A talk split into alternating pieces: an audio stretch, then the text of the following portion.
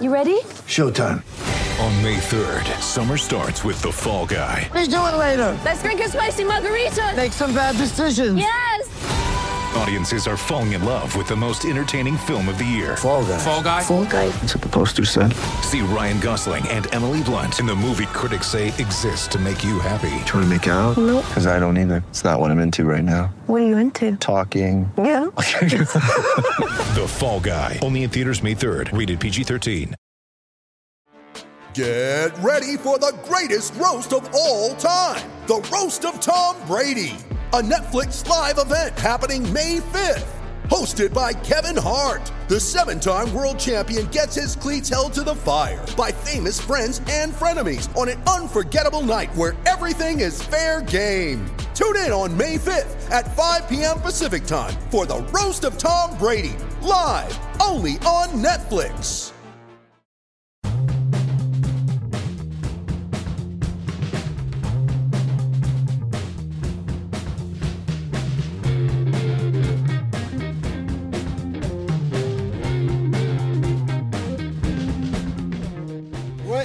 Is up, everybody? Welcome into the DNVR Nuggets podcast.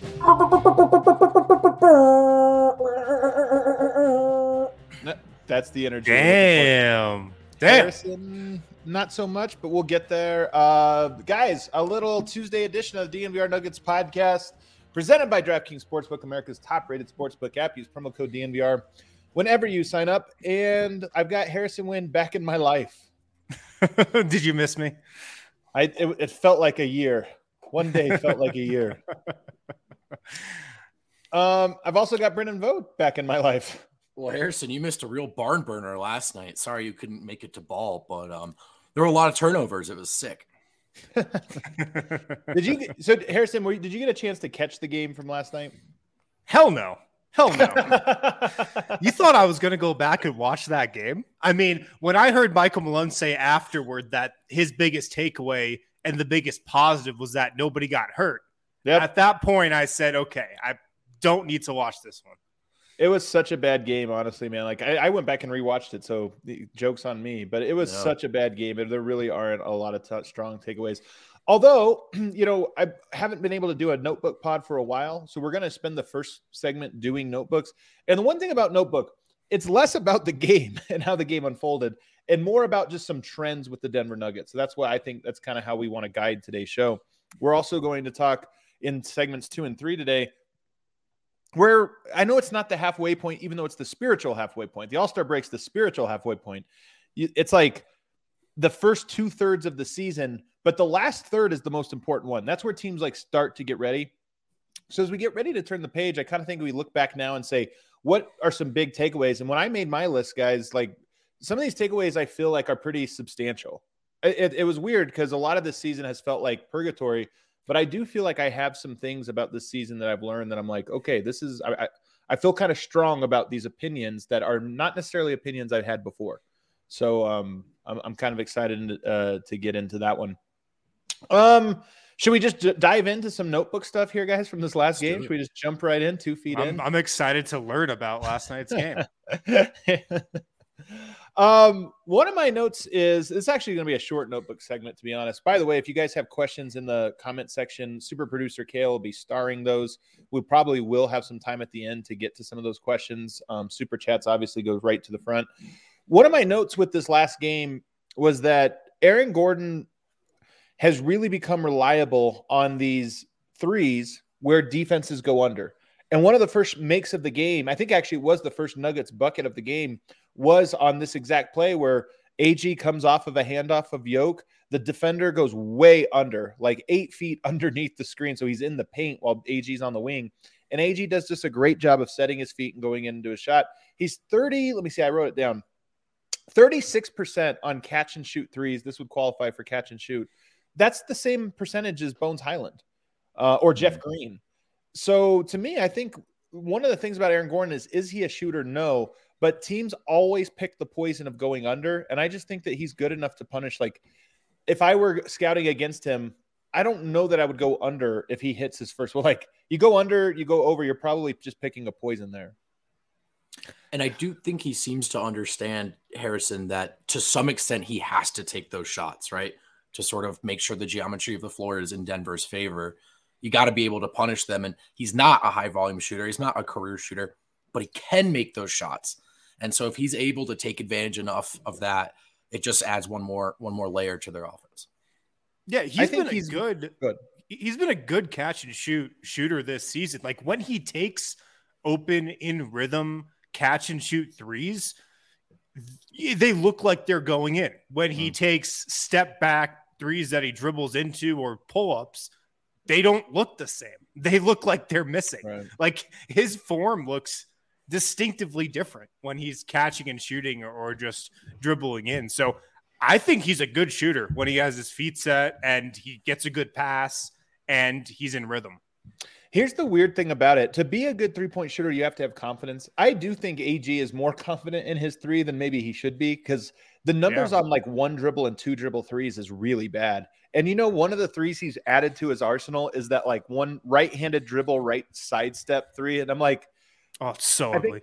I think he's shooting like 20% on one dribble or two dribble threes this year. And it's like, man, those are the ones that, you know, I don't, you just don't need them. I don't think they, even if you hit it, I think teams are like, okay, that was lucky. So, um, but nonetheless, the catch and shoot stuff, I'm so curious to see.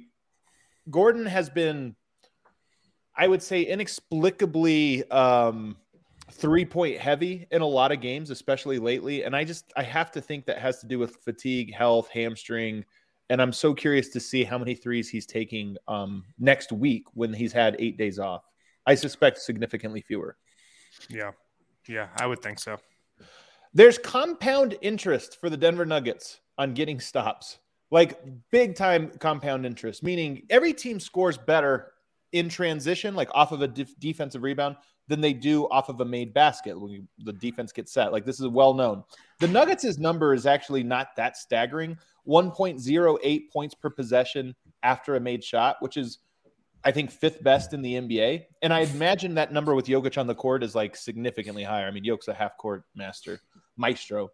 Um, and the second unit this year has had some of the worst half court possessions we've ever seen. So it's like the weird contrast equals out to still the fifth best as a team overall. But even with them being the fifth best half court team, they are still better after a defensive rebound by a meaningful amount 1.12 points per possession. One of the reasons for this is that Monte takes the ball up the court, Barton takes the ball up the court, Jokic takes the ball up the court, Aaron Gordon takes the ball up the court, Jeff Green takes the ball up the court. Honestly, there's not that many teams in the NBA. There's a lot of teams that have three or four guys that can bring the ball up. Denver is one of very few teams that comfortably uses all five. And there's so many times, even in this Orlando game, when Denver would create a switch just based on Aaron Gordon grabbing the rebound and running up the court, and all of a sudden Cole Anthony has to grab him to stop him in transition. And there, here you go 22 seconds, 21 seconds on the shot clock, and you already have one really favorable switch.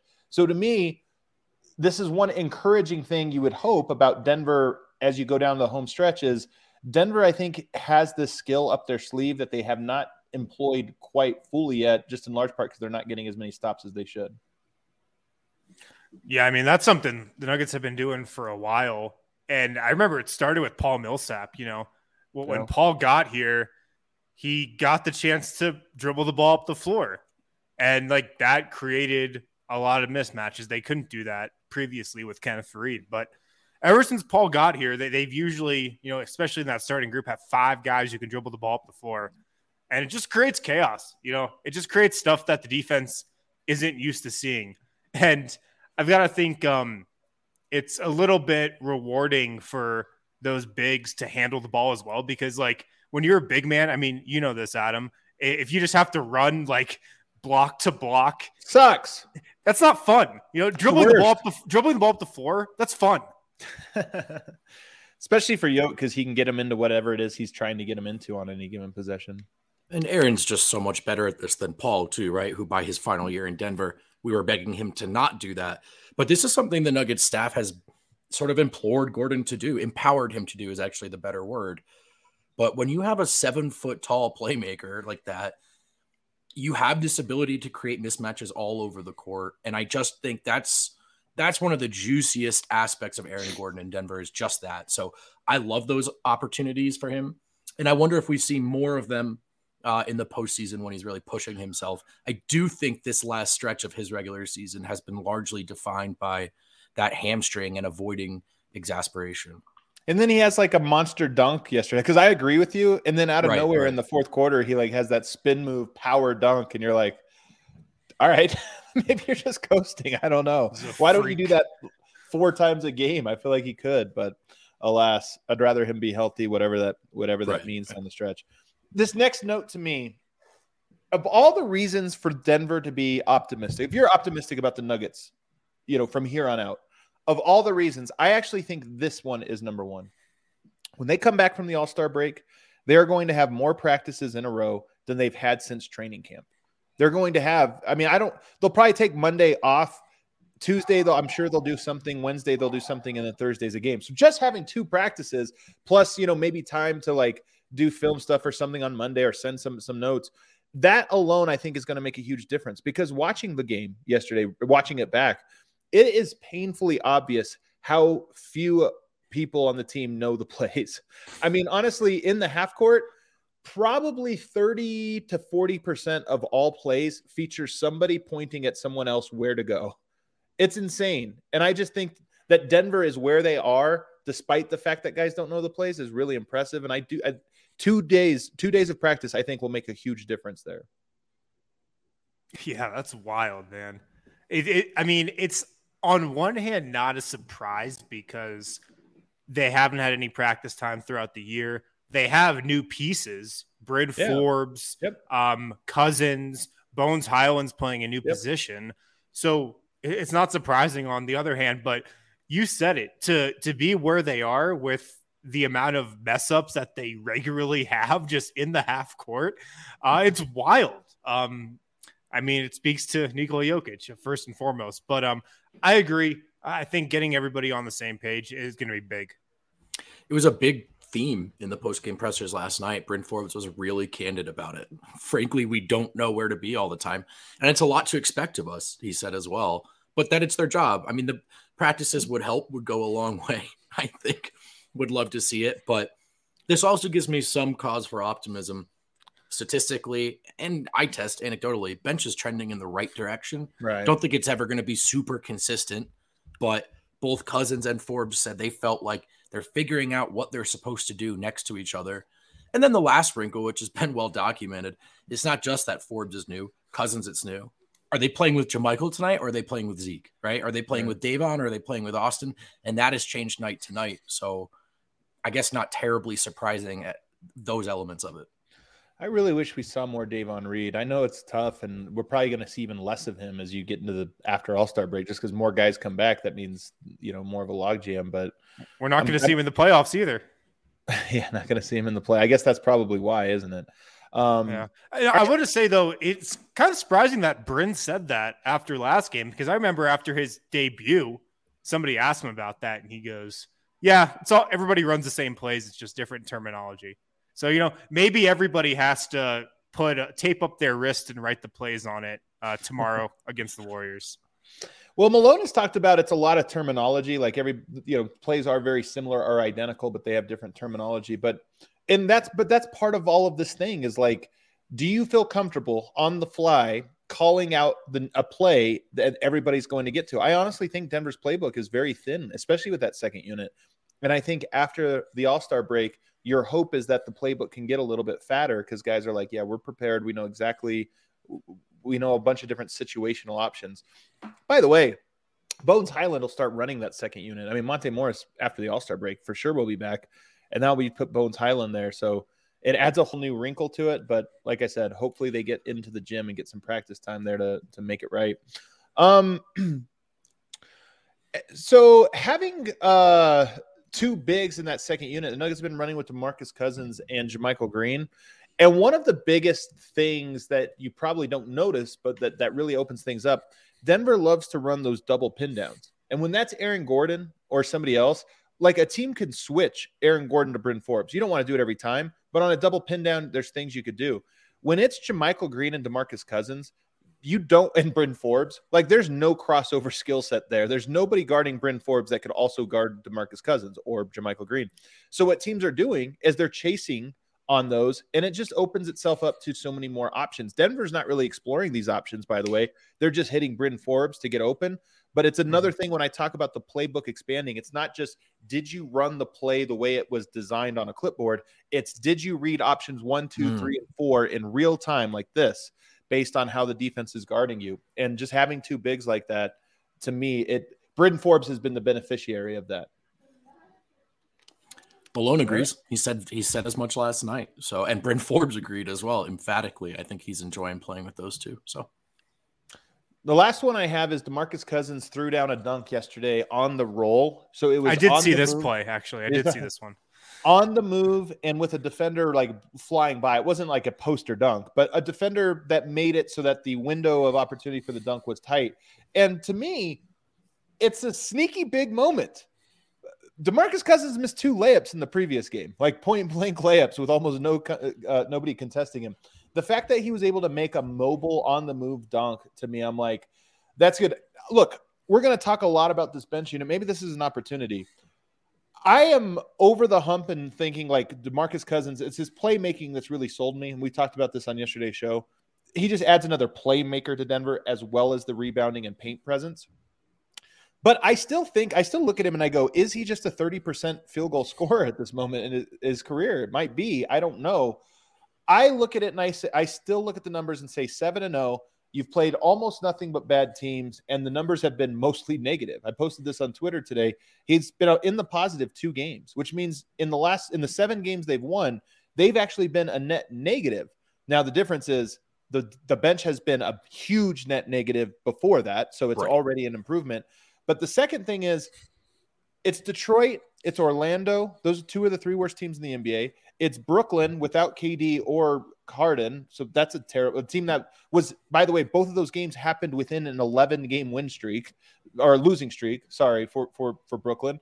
So most of these games, you look at it and you go, they were a small negative. Now, is that because they're playing better? Is that because the competition was so bad? I honestly think it's a little bit of both. I think that there's no question Boogie adds something to that second unit, but I'm not quite ready to to roll it up and say, boom, bench solved. Because the, I, if you told me tomorrow night the bench was a minus 15 in tomorrow's game, I'd be like, yeah, that probably sounds about right. We'll see. yeah.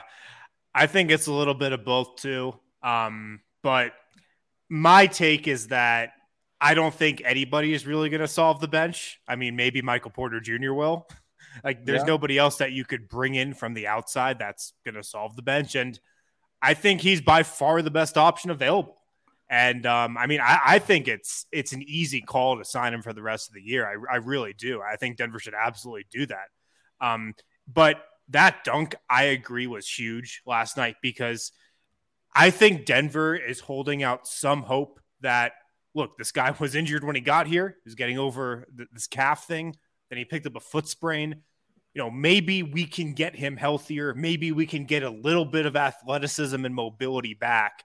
I I think the Nuggets think there's still some of that to unlock. So, you know, maybe just him over, you know, the All Star break, getting in a little better shape, if he can do that, like would be absolutely huge because um I- that that play kind of did stick with me from when I was watching the highlights.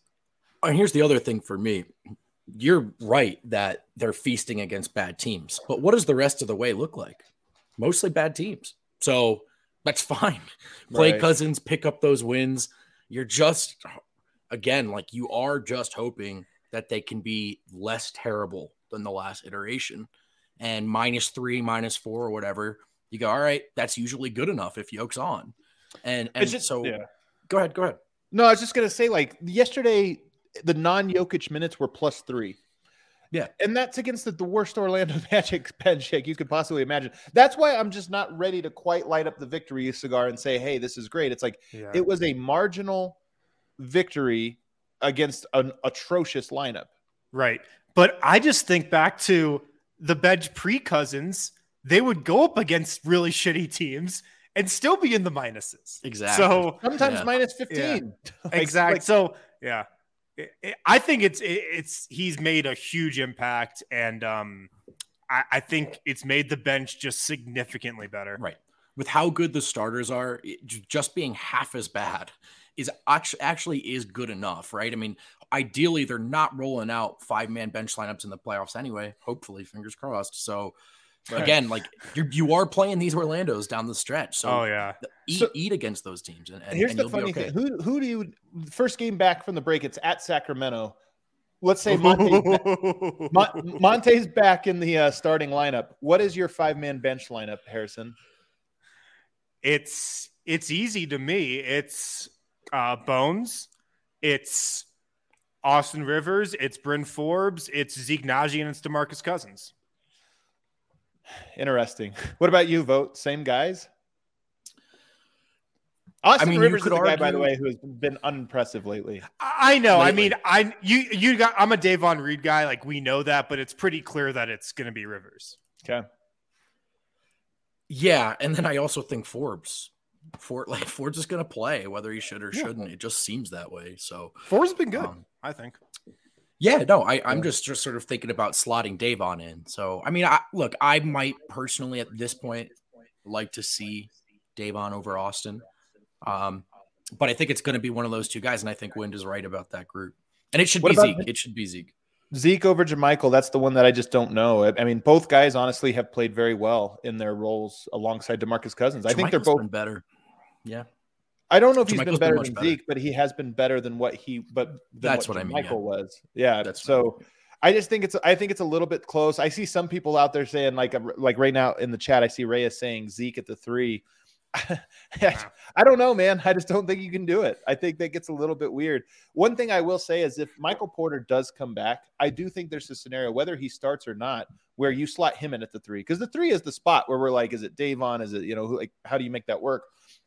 If it's Michael Porter, all of a sudden, now you've got a creator in Cousins, you've got a creator in Monte all of a sudden I just feel like it makes his job a lot easier and also more valuable. Now he's like an elite scorer that you can run some plays for, but more than anything, you're just going to be spacing the court with this elite three point shooter alongside Bryn Forbes, by the way, who's like another elite shooter. And I just think that's incredible. And if you threw a lineup out there that had Bones, uh, I'm sorry, Bones, Forbes, Michael Porter, Nnaji, and Boogie, that might be the best five man shooting lineup Denver will play all year if that was your five man yeah. bench unit uh, it's light on defense, but you know what? As a second unit, it might be uh, it might work. Yeah, I like having JaMychal. I said this a couple days ago. I'm kind of glad actually that Denver didn't deal him at the deadline because I think he can be valuable to have just in case of emergency. There'll be probably spots in the playoffs where you can use him, but I mean Zeke, he's been the best shooter in the NBA uh, out of guys who have yeah. taken around two threes per game this year. The guy's a lights out shooter, and he's you know, we've killed him for his rebounding this season, but him and JaMychal Green are actually, you know, pretty comparable in terms of how well they've rebounded or how right. poor they've rebounded it this year. Those two are pretty similar rebounders. So um, Zeke's an easy call for me over J Mike.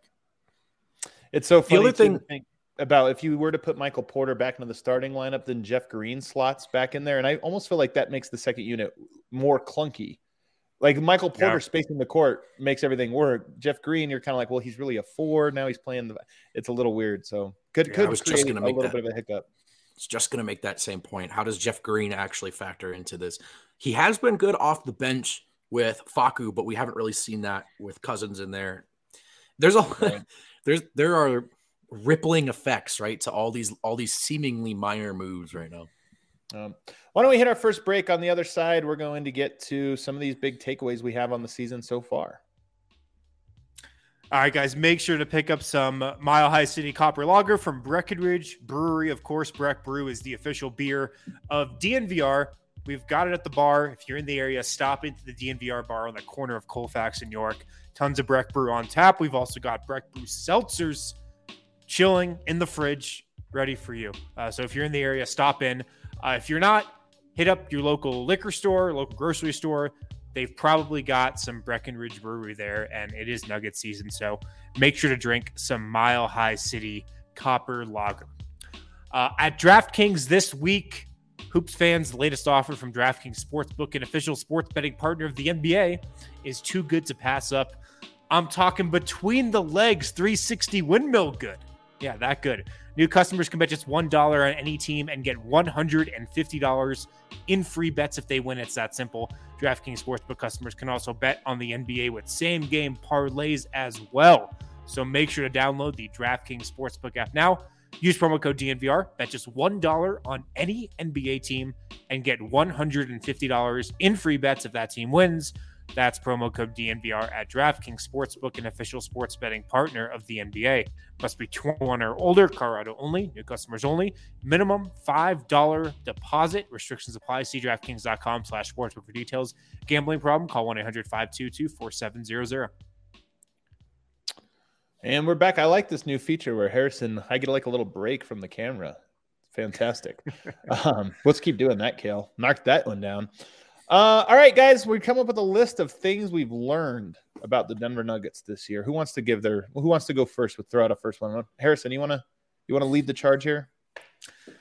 Sure, sure. I'm gonna start with Aaron Gordon. Um, this is one of my biggest takeaways from the entire season, and it has specifically to do with Aaron Gordon. Like Aaron Gordon is an incredibly smart basketball player, and he's incredibly good at like adapting to situations and lineups and who he's playing with and just like picking up what Nikola Jokic does. Like he's picked up so many of Nikola Jokic's tricks this season and uh, some of the reads he makes and the passes he makes. And Aaron Gordon, he's just really impressed me with uh, his IQ, how smart he is, and his adaptability. Because I think it's been a theme to this season. He's been clearly their second best player. And I think a big part of the reason why is because he's been good defensively, but offensively, he's just fit in the exact right role that, that Denver needs him to. So, um, just his basketball IQ, his understanding of the game, I think is at a level that is way higher than I thought it was. Hard to disagree, right? I feel like that's the big vibe supplying take of the year that everyone's on the same page about, right? For everything that's been a slog, that part has felt almost too good to be true. And it's gonna, what's hard to remember, I think it's great now. We see it now. But when everyone comes back, too, should they all come back, you just have that much more confidence in Aaron Gordon figuring it all out, staying malleable, taking the right approach. He is he is just a Denver Nugget all the way through. Yeah, I mean that's one of the biggest takeaways. Not my number one takeaway, I don't think, but it's it's up. That's probably my number two takeaway. Um, his fit is undeniable. He's a great player. I think he's a winner. I think we all thought this last year when we saw him. At, you know how the season closed, but the fact that he has been as good as he has this year, and honestly, just keeps getting better in terms of learning how to fit with with Jokic. Like I think that's the part that you get so encouraged about. I saw somebody in the chat say, you know, he's a number two on a winning team. I don't know if he's a number two, but I know he's a number guy. Like he's one of the number. I don't know if it's two, three, four, whatever it is, but he's comfortable being whatever. You know, if you need him to be the number three, the number two, the number four on any given possession, he's very good at it. Um, so yeah, AG. The one thing I'll say, I'm a little concerned with how he's defended lately, and I think that has to do again with fatigue and injury. So I'll give it a pass because we've seen it at its best. But lately, there has been a little bit of a slippage and there have been some guys that have given him the business lately. So just kind of a thing to keep an eye on. Yeah. just- the other thing with AG is that the guy's an absolute dog. Like he's a fighter, man. I feel like in Orlando when he was getting 49s in the dunk contest, maybe he had like a little bit of a soft label applied to him, but like he's a grinder. I mean, we saw it in the playoffs last season when, you know, he wasn't backing down from anything against Phoenix and he had the confrontation with Westbrook this season. Like the guy doesn't back down. He's he's Right. tough as nails. Right. I- I also think there are just very few players in the league. I think of one. I think of like a Jrue Holiday who can say, "I'll be your third, second best player on offense any given night." And I'm ready to give you 82 games of that effort on defense, right? Gordon as the fourth or fifth guy in that lineup. Hey, we just need you to play D tonight. Your buckets will come in between in between the lines. It's a different ask than what he's been tasked with really over the last few months, which is playing, hey, can you stop the wings? Can you stop every single point guard? Can you give us 20 points as well? And I just, I'm not terribly surprised to see the defense wane as the offensive requirements tick up. Yeah. All right. What's a vote? Give me one. Um, not necessarily in order, just one I, I have. Jamal Murray was essential to crunch time success. And I Mm, have that's a for a one. long time, I thought that was mostly Jokic. And I don't feel that way now. Um, you just look at the way things have gone with Monte and Will trying to do the two man game or not getting to the two man game or their inability to get Jokic the ball down the down the stretch. Do you guys remember when if a game was winnable in the final five minutes, you just sat back and went, like, here we go, baby. Right. This is the fun part. And this season, it's been hold your breath as long as you can. Um, This I will- season, there's been so little confidence that they can execute in the clutch that Michael Malone didn't even bother calling a timeout to set up a play one game. One time, exactly, yeah, yeah. exactly. That's how So- little confidence there is in them executing. One thing I'll say, I agree with this for sure. Like Jamal Murray is Jokic's dance partner. I mean, the bubble proved that. You know, just how much down the stretch it was both of them working in tandem, but it was often Murray cl- finishing the play. Like they would create the play, but he would finish it. Um, so there's no question about that. That he elevates them. The one thing I'll say is, if you still had Michael Porter and Aaron Gordon and Will Barton and Monte Morris, I think Denver's clutch numbers would look a little bit better as well. I think it's again just a, it's the fact that there have been short so many guys, and then those clutch numbers also. Like if you go to look at Denver, like in the clutch, some of those games are also without Barton, without uh, Monte, without Aaron Gordon. Like there's Good been point. the sample size of games is not just that they're they're down two guys in every game, but some of those they're also down three guys, and it's like okay, so. Um, but I still agree with your overall point. Like Jamal Murray, after the bubble, I started looking at them as a duo more than I started looking Right. at them as like Jokic, just Jokic. And I think we see that in the clutch numbers a lot for sure. To Vogt's point, last season, Denver shot 50% in the clutch. It's the best mark in the league, number one in the clutch. This season, they're down to 41%. That's 18th. And also, like Will Barton in particular has been so bad after Yeah. first quarters. Um, his Yeah. field goal percentage, and he's going to be one of your primary guys. So, um, so I think that's that's part of it. I don't know how good Jamal Murray is going to be at that specific skill closing games because some of what made him so good was his ability to like if you switched it, he would murder the switch. And I'm or even if you didn't switch it, but you were trying, but there was always that little gap between where you're trying to recover. He was so good at freezing Right. guys or getting up. Right. And I just I'm so curious to see if he has that right away, if he has it by the end of the year, or if that's gone until next fall. I mean, all of those scenarios are on the table for me. Yeah. Um, I'm going to give you guys one here. Jokic's offensive floor, or yeah, offensive floor is higher than we probably thought. Now, here, here's another one for you that's just insane because the Nuggets statistics are all disguised with how crappy their bench has been for most of the season. Jokic, as an individual, offensive rating is a team statistic, but it's just what how the team performs when you're on the court. Jokic's offensive rating is 117. That is the third best mark in the NBA behind Donovan Mitchell and Hassan Whiteside, both guys on Utah. Every other player in the NBA, besides those two guys, their team has been worse on offense than the Nuggets have been when Jokic is on the court. That's insane. The Nuggets have played zero games with Jamal Murray. They've played really zero games with a healthy Michael Porter. When he was there, he was terrible offensively. They've played so many games without Barton and Monte. The fact that you could throw Jokic out and take away his best running mate and second best running mate offensively and still be the number like the number three offensive player on, in the NBA in terms of like how you how you score when they're on the court. That's insane to me. I honestly believe this is Jokic's personal floor. This is as bad of a roster as he is going to have in any given year, um, Yeah. as in terms of offensive firepower.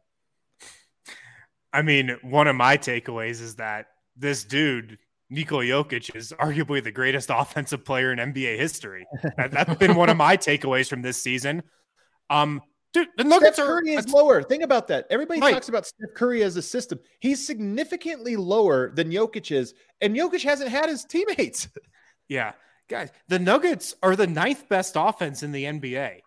You know, the Nuggets are the best offense with Jokic on the floor, obviously, Ugh. but they're still the ninth best offense That probably in the climbed a lot. NBA. And that's with, you know, eight to 10 minutes a night where he's not on the floor. Right. And all the bench unit can run is a pick and pop into a missed three. Like that was the entire season. And the, the fact that the Nuggets have a top 10 offense is absolutely ridiculous. It's it's it's it's out of control. And I mean, I I, I can't imagine a better offensive player. I, I honestly can't. Yeah, I had a similar take to the to the points you guys are making of the conversation about the Nuggets making playoffs and avoiding play-ins. I know it could still happen this year, but consider consider where they're at, the stretch of schedule in front of them. What did it take for them to be in danger of the sixth seed in right. the West? Murray, Porter, Dozier goes down. Jokic yeah. has missed a bunch of games. They played games without Barton as well. They played games right. without AG. I mean, they're starting Monte Morris and Jeff Green. No offense, but it's 2022. One guy's a backup. Right. The other guy is Adam's age. And so it's actually is he older hey. than you? I don't know. Um, no, he's, he's actually younger. This is the sad part: is all the old players in the NBA are actually younger than me. Right, it's really a sad place to be. So uh, I know my mic stands falling down, guys. I'm also sad about it. But the yeah, I just think about how this is as barring Jokic significant injury. This is worst case scenario, and they're the they have a chance at the five seed, and so yeah. I'm just sort of done. I'm just sort of done with like, oh, are they going to make the playoffs? They have Jokic. We're talking LeBron, Giannis levels of you're going to be okay. You're going to be okay. It's honestly I, higher. Yeah. Yeah. Well, I think I don't know about the standings are going to be tough just because Minnesota's playing really good ball. They're healthy. Like they, sure. You know, they're. It, I I think it's going to be a fight to the finish. I hope Denver stays at six or five. I think that's kind of what their ceiling is. But when we talk about offensive rating and them being ninth, they've got so many home games. You get back a Porter and a Murray. You play against a bunch of under 500 teams. I actually think they're going to finish. There's a great chance they're going to finish a top five offense in which is just insane. Like I don't think there's another player, certainly not this year, that could lose as much meaningful talent and still keep the team as a top five offense. Dude, um, this happened to the Warriors last year, and they just said, "Let's pack it in." That's what I'm saying. And Ramona gave him an MVP vote. So don't talk to me about team record with Jokic. oh year. my god, this is going to be so. If the Nuggets do get the five seed, despite all of that, oh my, it will make it for a very fun contrast between like, oh, hey, remember sure. how impressed you guys were when Steph sure. carried them to the eight seed or whatever, yep. like. Because even last year they still had like guys, they still had people playing. Um, so that's another one. All right, and you got another one for me? For we we can do one more before break and then pick up up on the other side. I've got one more, but it's all you Wind if you want it. Go ahead, man. Probably done with the experiments. I just part of why we what we just talked about with Jokic, um, the offensive floor, just like how you're gonna be okay. I think the Nuggets have hit the doubles, the triples, the home runs they need to hit. And it really is about the singles and the bunting and the base running from here on out. And so I can live with Bones and Zeke. They're so talented. I think they can fit in ultimately both now and down the line. But going forward, you know, it was part of my aversion to that potential Smith trade we talked about. Like, I just, if we don't know if the guy's going to play or going to help, I'm good on that. And, and, I think Malone is as well. And so maybe a small adjustment from the front office in these years going forward, uh, particularly as they approach or eclipse the luxury apron. I mean, this is the Bol Bol rule, is how I would call it. Like, is there a role for a Bol Bol in Denver? And I'm not talking about like as a player. I'm just saying, do you take a flyer and right. use a roster spot on a guy that's like, hey, huge swing and miss opportunity, but huge home run? Like, I just don't know if Denver can afford that anymore, or if maybe those are the types of guys they try to pick up, uh, you know, with a little bit more experience or something. So I, I think the I don't know that Denver's going to use roster spots on Vlatko's, Bol Bols, or Marcus Howard's.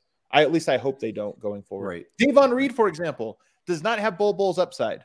He just doesn't. Right but he's more likely, in my opinion, to be an end of bench guy for Denver because it's like, hey, Davon Reed's been around for a while, and he actually might just be your ninth guy. And if if Austin Rivers gets hurt, does it? Do you prefer to have Bol Bol or Davon Reed? Right, right, right, right. So for sure. Do you agree with that one, Harrison? Yeah. Um, I mean, selfishly, would I love Tim Connelly to take a chance on another Bol Bol type guy? Of course. of course. Um, is it you know the right move? Probably not. But um, I don't know. I'm I, I might still be okay with you know Tim just really taking sta- a stab at something once a year, seeing if it works. Yeah, I. It'll be interesting to see how they handle that. I, I I don't see it. I just think it can be too much of a distraction. I think that's the thing that you worry about. I mean, Bol Bol certainly seemed to be that. You know, you don't like to look at these guys as assets, but that would be the value going forward of drafting a Bol Bol. Not that he is ever going to be the starting Right, four right, next to right. you, but that maybe he's good enough that other teams are like, "Hey, good job developing this guy for Yeah. two years. We'll pay you a lot." RJ for him." Hampton. I mean, Yeah. look, RJ Hampton got them Aaron Gordon. They don't get Aaron Gordon without him. They moved that one quick, though. They moved that one really quick. You hold on to that guy for one more year, and I don't think you get Aaron Gordon for him, even with Gary True. Harris. So it's kind of exactly though. That's that's quick. That's good. Good Yeah. bit of business. All right, let's take a break. On the other side, I still got more for you guys. Some more, some more. I'm curious to see if you uh if you have them on your list as well. All right. Well, if you guys haven't been able to watch Nuggets and Avalanche games this season, we have a solution. Evoca TV is a totally new paradigm for TV delivery that is less expensive, more efficient, and offers a superior picture than legacy providers. They also have altitude and other national channels as well. Evoca TV is available in Denver, Colorado Springs, Phoenix, Boise, Twin Falls, Idaho as well. In Denver, Evoca TV uses next gen broadcast technology. You get a super vibrant picture quality. Um, it- you know, it looks even better than cable. It uses far less bandwidth than streaming services as well. So um, it's not like a choppy streaming service. You know, you can run into that sometimes with all the different providers. Uh, it's a better picture quality than cable. Most importantly, Evoca TV has altitude as well. It's pretty cheap too, only $25 per month, plus you get the receiver thrown in there as well. No contracts, no hidden fees. Price is locked in for two years. Go to evoca.tv slash DNVR. That's how you can get started with them. Evoca.tv slash DNVR. Again, only 25 bucks a month, no contracts, no hidden fees. That price is locked in for two years as well. Um, also, if you're hungry, if you don't want to make dinner this week, check out Sexy Pizza.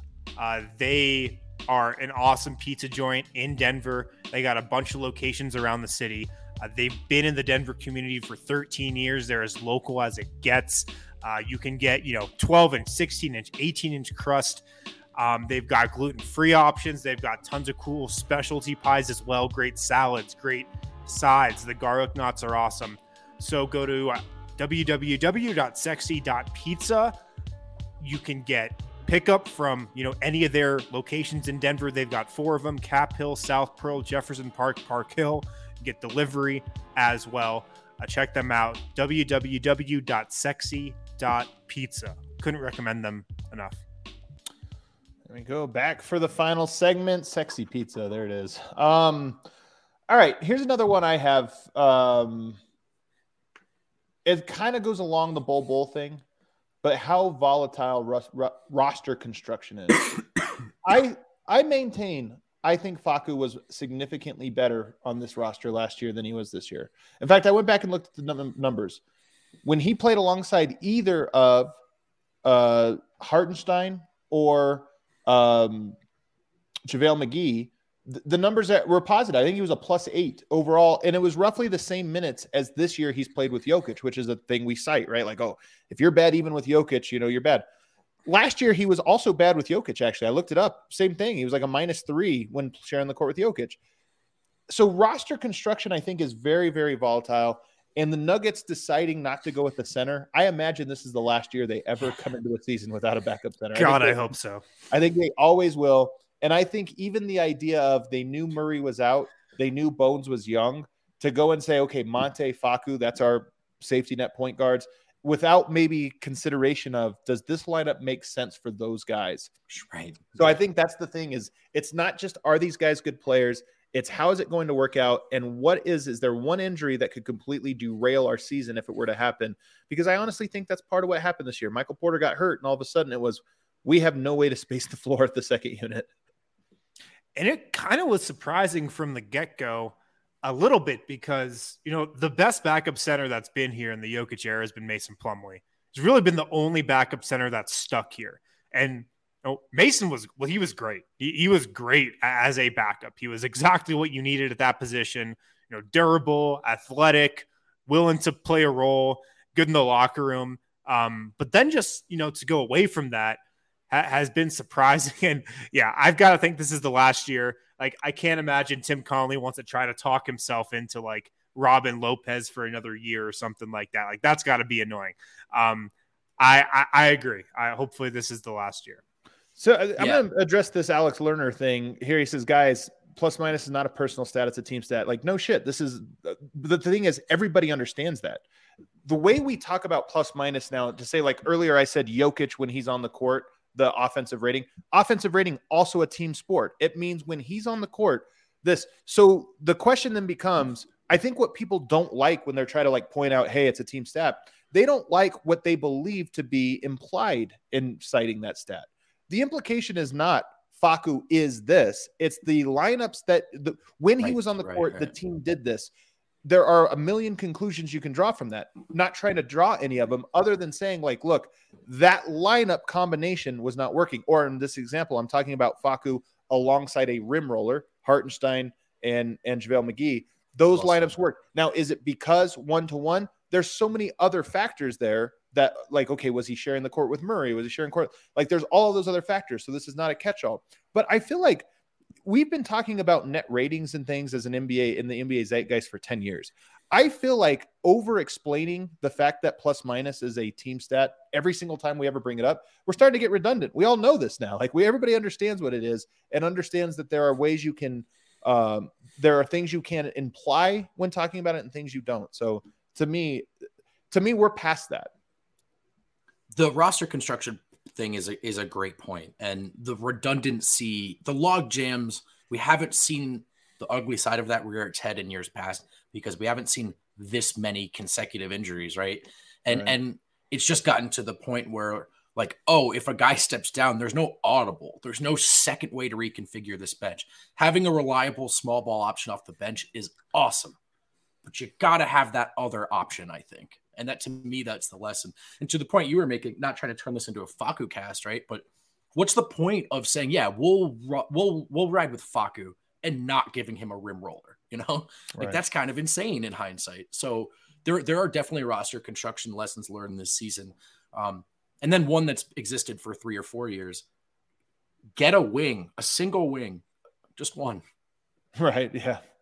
I, am so curious to see how Tim Connelly constructs the roster next year on the margins because I do think a lot of guys are coming back. But like Jeff Green, do you really pursue him and try to bring him back? JaMychal Green, Will Barton, are these guys you try to move? You know, now Monte Morris, even like I'm just so curious to see how how Tim Connelly works the edges. We know, or we feel pretty confident, the main Aaron Gordon will be back. Obviously, Murray, you know, they're going to go for. But I'm just curious to see if it's like, hey, we need this type of wing or we need this type of point guard alongside us. Um, we'll, we'll find that out. I, I do feel like this was a bit of a watershed moment where it became so obvious how important those Right. margins are. Right. Another one I have here the Nuggets miss offensive rebounding. I've talked about this before. They've been top three in offensive rebounding every single year, offensive rebound percentage every year of the Jokic era, and they're 22nd this year. Now, I just cited that stat about Jokic, third best offensive rating, so it's still working. But I do think as a team, that's a thing that has been missing. I'm curious actually what the numbers look like in the boogie games if the offensive rebounding has actually been positive. Something I probably could look up. Yeah, I mean, you lost your best two offensive rebounders from last year, Hartenstein and JaVale McGee. Um, Millsap was solid on the offensive glass last year. Porter got in there a little bit, but I, I think it's, you know, a lot of it comes down to a size thing. Like um, Hartenstein and McGee, like they were the two best offensive rebounders on the team last year. They were huge dudes, and Yeah. you were just a little smaller this year. Yeah. I'm curious. That's another one just to kind of see. And maybe Michael Porter changes this because he's a very good offensive rebounder. Um, maybe he changes it. Here's my last one. And I'll see if you guys have any others. I think the future of the Western Conference has become more clear than what we saw. Not this year. This year, I mean, it's also clear. Coming into the season, you would have said who are the tar- who's going to be competing for the Nuggets or with the Nuggets for Western Conference Finals 2023. And I think you would say, okay, Phoenix, maybe, you know, the Lakers, maybe. I think you look at it now and you go, next year, Memphis, Phoenix, Golden State, Clippers. To me, though, and then Nuggets, obviously. Those are the teams to me now that I think are like, those are my favorites to come out of the West next year. Utah, the Lakers, Dallas is on the fringe there, Minnesota. Those are the teams that to me right now, if I were betting, I would bet them to be underdogs to advance to the third round in the Western Mhm. Conference playoffs. But Memphis has moved up there. Golden State has moved back up there, uh, to my surprise, and then Phoenix solidified themselves. They'll be they'll be there for a while. No arguments for me. Yeah, I mean, I think Utah could still sneak back into that group. Obviously, if they have an early playoff exit and you know they blow up the team, yeah, they'll they'll drop. But you know, I think Utah, like when everybody's healthy, they're still they could still be a power there. What here's the thing though, Harrison. Can you imagine if right now the conversation in Denver, like the main, like number one talking point, what is it? Does Murray like Jokic? that, like, just think about the idea of like if that's what we had to talk about every day, like three times a week, we were like, I don't know, does Murray like him? Do they get along? That's the conversation right now in Utah. And even today, Donovan Mitchell came out and was like, I'm just putting this on record. There's no problem between us. I, I believe he's being honest. But the fact that it's actually a conversation to me and the fact that they have fallen to the four seed, yes, they're on a six game win streak, but the fact that all of this, to me, I think is more likely than not that they fall out of that group rather than stay in the group. At least that's my opinion. I could be wrong. I could be wrong about the Lakers bouncing back next year. I don't know. But to me, I just think those teams have moved downwards and the other teams have moved ahead of them. Yeah. Well, how about Utah's trade deadline? To me, that's what to me, Right. if they fall Yep. short again, is there ev- any evidence that suggests, oh, they want to pay to load up on this version? In fact, I think we see evidence that they might be ready to move on. So it does sort of seem like get it done now or not. Um, but I, I mean, things change quickly. Yeah, with, with Phoenix, I mean, I'm with you. They're clearly the best team in the league, probably in my opinion. But I mean, how many more years does Chris Paul have this in him? I mean, he to, he to me is by far the most important player on that team. Like, it's not even close. I don't think. I, I agree completely. and the fact that he's like playing the best basketball of his career and continues to at 36, 37 years old. I mean, how can he keep doing it? So if he is still this player next year, I, I, I agree. They're they're at the top. It's a huge if, and I know they have some players around the margins that are in line, like Cam Payne, and uh, you know they might get a little bit weaker around the margins. But to me, it is the Chris Paul thing, and you're right. Like he is one injury away from that team becoming pretty average. I think. Like if he goes down, that team is still good, but they're not winning the Western Conference, um, and that could happen at any time. But I'm just not going to count that. I'm not. Sure. I'm not Right. counting injuries. To me. I mean, if Jokic gets hurt, same thing with the Nuggets. They're completely out of it. Um. All right, that was my list. Do you have any others there, Harrison? I've got one more and kind of goes along with the DeMarcus Cousins conversation, but I still think this roster lacks some veteran voice or or veteran leadership and somebody who can just look everybody in that locker room in the eye and just tell it how it is and have an uncomfortable conversation out loud in the middle of the locker room in front of everybody. And I think it's also something that DeMarcus Cousins provides because the guy's been here for, you know, less than a month, but you see him during the games, you see him getting in Jokic's face and telling him to be more aggressive. You see him yelling at Will Barton to, to be more aggressive and to make this play and this play. You see him coaching Bones Hyland on the sideline during breaks in the action, during timeouts and stuff. I think that's also something that Cousins has provided.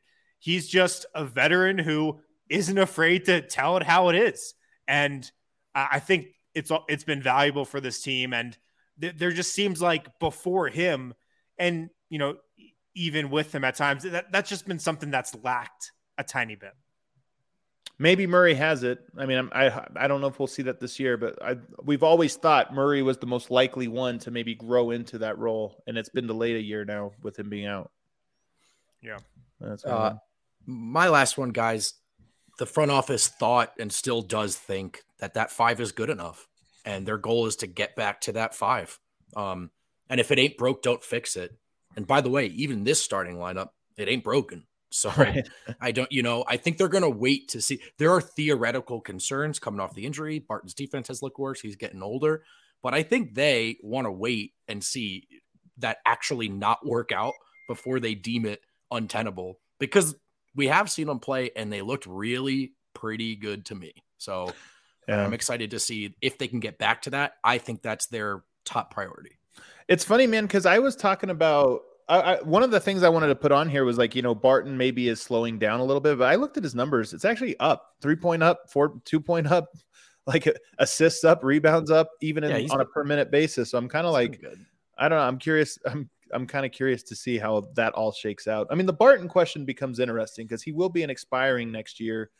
Does Denver look at a more? Do they look to move him or something? I mean, that'll be a question for the offseason that I think they'll give more consideration than they have in any previous year. Right. it Um, wasn't a deadline question because I think Right. their goal was let's see those five one more time if we can.